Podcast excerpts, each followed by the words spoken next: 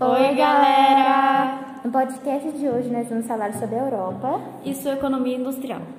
A Europa é o berço da indústria, amiga, e desde o início do século XVIII, essa atividade econômica impulsionou muito a urbanização do continente, viu?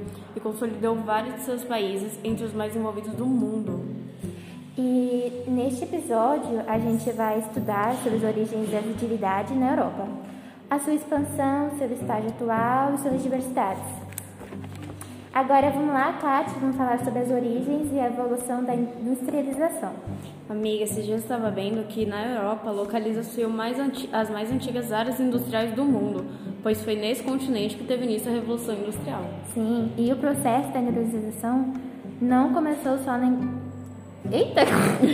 o processo da industrialização começou na Inglaterra e depois, no final do século XVIII, ela se espalhou para outros países do continente e depois de algum tempo começou a chegar nos Estados Unidos e no Japão.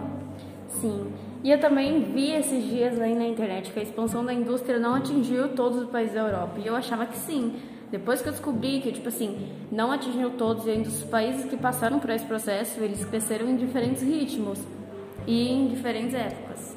É, e vários fatores, então, contribuíram para a Revolução Industrial. E nisso temos a capital. Durante séculos, as nações europeias retiraram grande quantidade de recursos econômicos de suas colônias por meio da, por meio da mineração, do ouro e da prata, da agricultura e do comércio desigual, acumulando muita riqueza e essa, essa capital permitiu a implantação da indústria e da infraestrutura necessária no início da produção.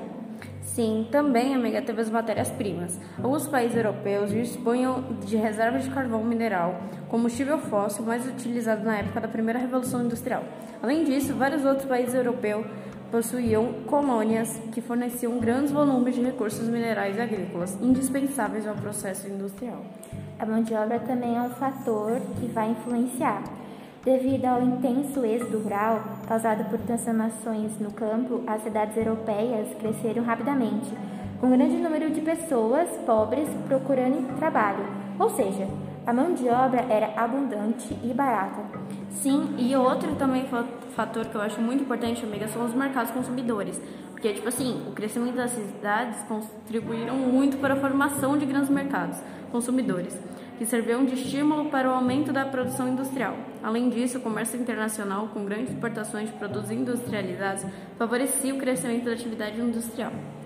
É... Agora, assista os próximos capítulos é... sobre a Europa e sua indústria nos próximos episódios desse podcast. E vocês vão ver que o nosso vai ser o melhor. Com certeza.